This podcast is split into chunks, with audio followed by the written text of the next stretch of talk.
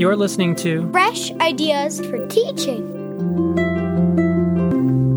Hi, everyone. This is Walter. The Fresh Ideas for Teaching podcast is presented by Savvas Learning Company. Thank you for joining us for another Keepin' Science Real podcast. I'm here with my colleague, Leon Eickhoff-Gentry, K eight Science Marketing Manager at Savvas Learning. Leon, who is our guest today? Walter, today we have Doctor Jesse Wilcox from the University of Northern Iowa. Uh, Doctor Wilcox is an assistant professor in biology and science education, as well as a former high school general science and biology teacher. Uh, Jesse has won numerous awards, by the way, has presented nearly two hundred times at, at science and STEM education conferences, uh, and has, a, has published forty-five plus articles in science and STEM education journals. Doctor Wilcox, I'm so happy you could join us here today. Uh, I have to ask, may I call you Jesse? Yeah, absolutely. You can call me Jesse, and I'm I'm glad to be here too. I, I know you and I have visited a couple of times before, and I actually have seen you present at some workshops, at some diff- different conferences. You bring so much energy and excitement to your audiences. It, honestly, it makes me want to step back into the classroom and, and give it another go myself. Um, from our previous conversations, though, uh, I, I'm gathering that this is really what your passion is, right? Yeah, I, I am very passionate about teachers staying motivated. Teaching is a difficult job, and it's just such a privilege to work with students and teach them about the natural world. Um, so yeah, anything I can do to help teachers is something I'm really passionate about. I just completed a study with some colleagues, and we were investigating why effective science teachers persist. And we learned that um, them having autonomy and being able to make decisions and having the space to do that is really what's crucial to helping them move forward. And another crucial finding is that uh, they need to feel supported in their work. So I just feel like any support or resources that I can provide to that important work is worth it. And the kids deserve our best. So yeah, I'm very passionate about it. And, and you know, uh, I, I, you saying supported, teachers feeling supported. We've heard a lot about that in the news lately, right? That the in the teacher industry, we have a lot of turnover right now because teachers are not feeling supported. So this really, I think, is very timely for our, our listeners to hear today, that there are some different things and different people out there that are there to support them, such as you. As we say, thank you for your service in that fashion.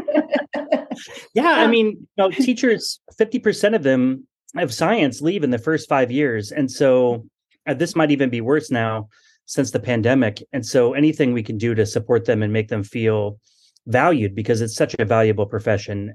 You know, I have found uh, too, that if we can make science fun and interesting in the classroom for stu- students, yes, but more so if we can make it fun and interesting for teachers to teach, sometimes that is just enough to keep us motivated, right?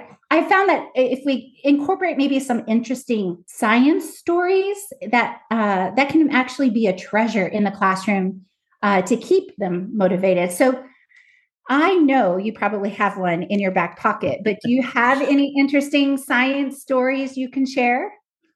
Yeah, yeah, I have a story I could share. So um, in, in the mid nineteen fifties, there were two researchers that were studying carbon dioxide levels in the atmosphere.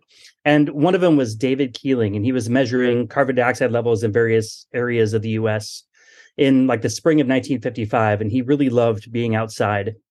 And so he was collecting samples, and he was also camping with his newborn son, which I, I don't know how you do that, but he did, and his and his wife. Um, and so they were camping at Yosemite in nineteen fifty-five, and he it's the middle of the night, and he hears this noise outside his tent.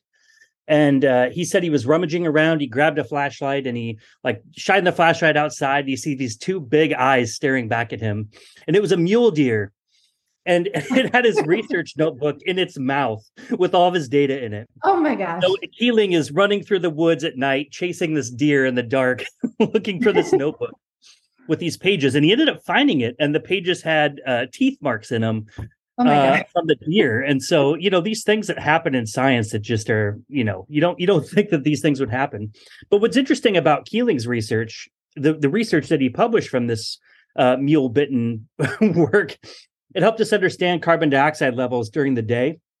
They increase And at night, they decrease, and that's because of photosynthesis. And they also increase, carbon dioxide levels increase in the um, wintertime and decrease in the summertime, also due to photosynthesis. So that sort of rates of photosynthesis um, was things that he figured out. And of course, his data uh, were some of the first to show that humans were adding carbon dioxide to the atmosphere and, and causing climate change. So, you know, these stories, I think, where you can humanize it are really, really quite crucial, but they end up being important science ideas in their own right. Oh, you know, and I'm, you know, when you talk about uh, the mule deer suddenly appearing at his tent, those beady little yeah. eyes looking at him, that's a story in itself. Like you can go the science of the fear factor, right? What you know, right. caused that fear. Um, and then I'm sure there's a science behind having that newborn baby inside that tent with him. Um, but, uh, you know, I, that gives us the, that's, that story itself brings a lot of questions to mind for me, you know, as living in, in uh, the Texas region myself, uh, you know, hunting is such a, a big deal uh, during deer. We're in deer season now. Um, and, you know, the, the deer start coming out more at night. And I wonder if that rise and fall of carbon dioxide, like you were mentioning, also has uh, uh effect in the environment in terms of animals and their, you know, bring coming in and out, uh, you know, showing their face. Oh yeah. Yeah. I'm, I'm sure, you know, like as we're seeing right now with the leaves changing, at least we are here in Iowa, it's beautiful outside right now. And so we're seeing some different absorption of photosynthesis, and that, that has an effect on the animals, right? They're sensing the seasons changing as well, and their food sources changing. So I'm sure, I'm sure there's definitely a relationship between those. Yeah. So, you know, so that in alone in itself, you know, I can see, you know, I can see that this starts those questions. Now, how can I take this story and use it to help students learn how to learn?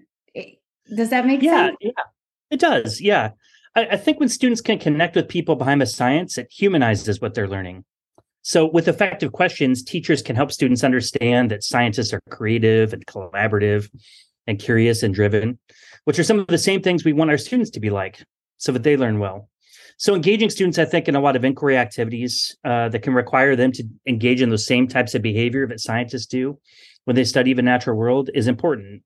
But of course, the real trick is, and this is what we're finding from research, that we have to explicitly ask questions if we want them to make connections between what scientists are doing and what they're doing in, in the class in terms of learning. So for example, science often takes time, you know, it takes a long time to develop these ideas, and, and deep learning takes time.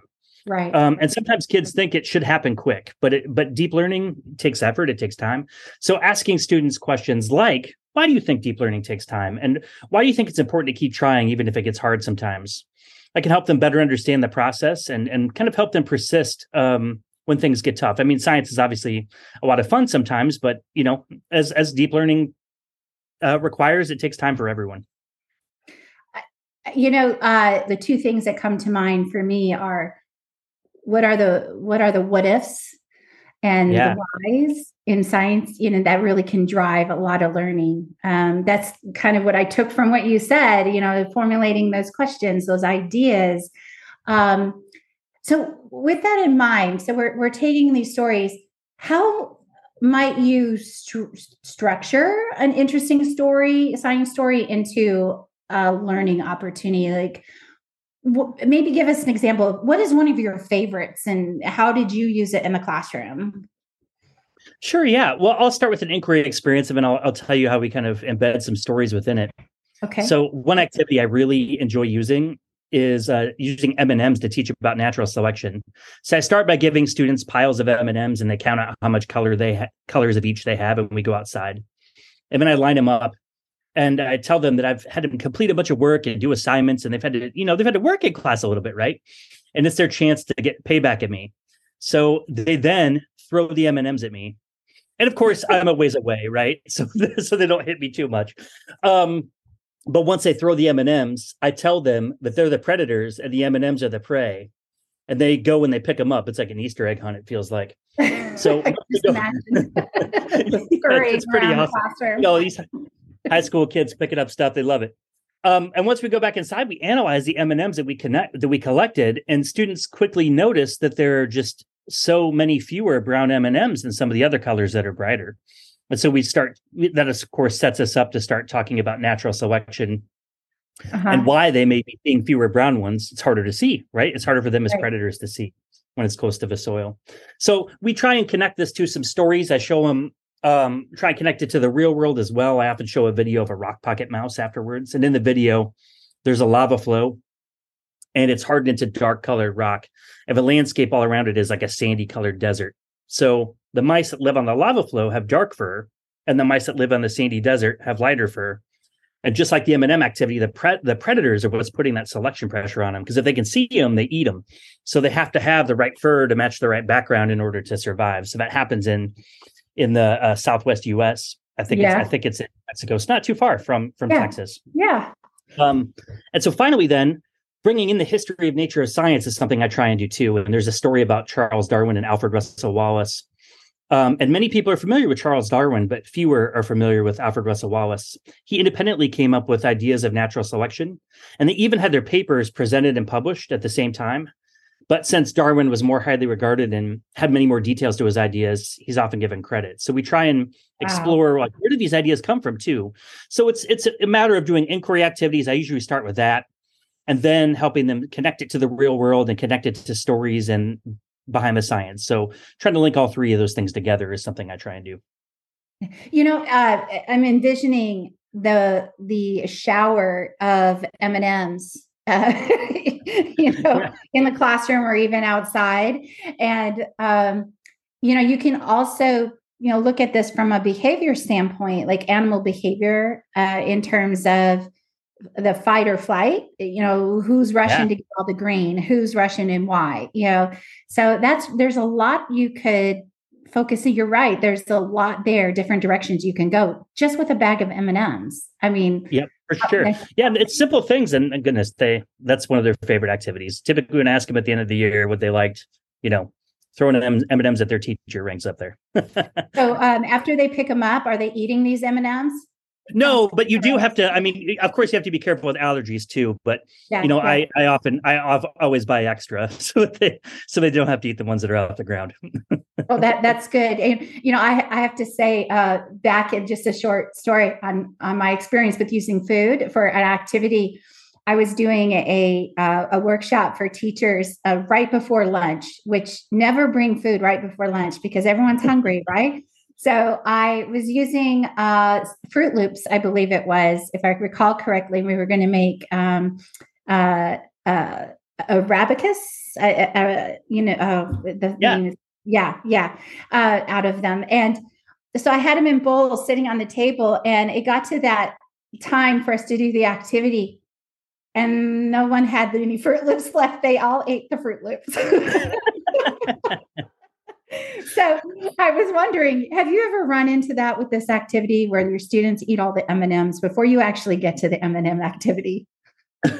Well, luckily afterwards, no one's interested in eating them. So that, that's not a problem I have.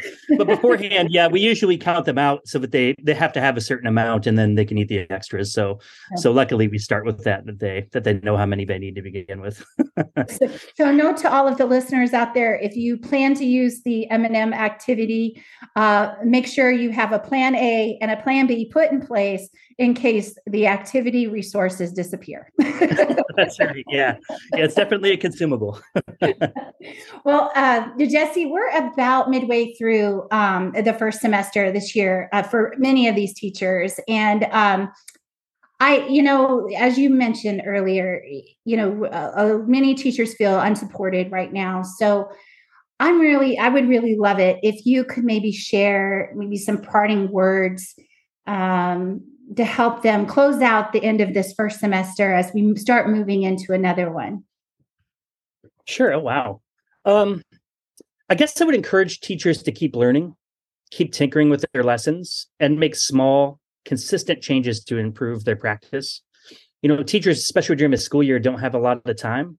So the small changes they can make are important. And I think, you know, improving a lab or trying something new or crafting better questions, these little changes can can make an additive effect, right? And it results in deep learning of their students. Um, and so related to science stories, I think during the summertime, reading books or looking up resources can really help kind of um, bring the science to life and, and tell the story behind the science. And there's scholars such as Douglas Alchin from the University of Minnesota or Michael Cluff from Texas A and M, and they have a lot of great resources. So I would also encourage teachers just to, you know, keep learning themselves and keep keep thinking about these little stories um, uh, as they read and as they think about how to make their science come alive for their students. I appreciate that. Thank you so much, Doctor Wilcox. And uh, we are out of time for today. Thank you again so much for joining us. Uh, you've really given us some things to think about and and inspired us to keep moving forward. As I mentioned, I now want to step back in the classroom and try that M and M activity. Really, truly, your your passion for education is, is contagious. Thank you. Well, thanks, Leon. I really enjoyed chatting with you. Thank you. Uh, Walter, I hand it back to you. Many thanks to both Leon Eickhoff-Gentry and Doctor Jesse Wilcox for joining us today. This Keepin' Science Real podcast series is presented by Savvas Learning Company, a next-generation learning company providing award-winning solutions for grades pre-K through twelve. Visit savvas dot com today to request pre-K through twelve curriculum samples for your school or district. And you can keep the conversation going by following us on social media at Savvas Learning with hashtag Moving Learning Forward.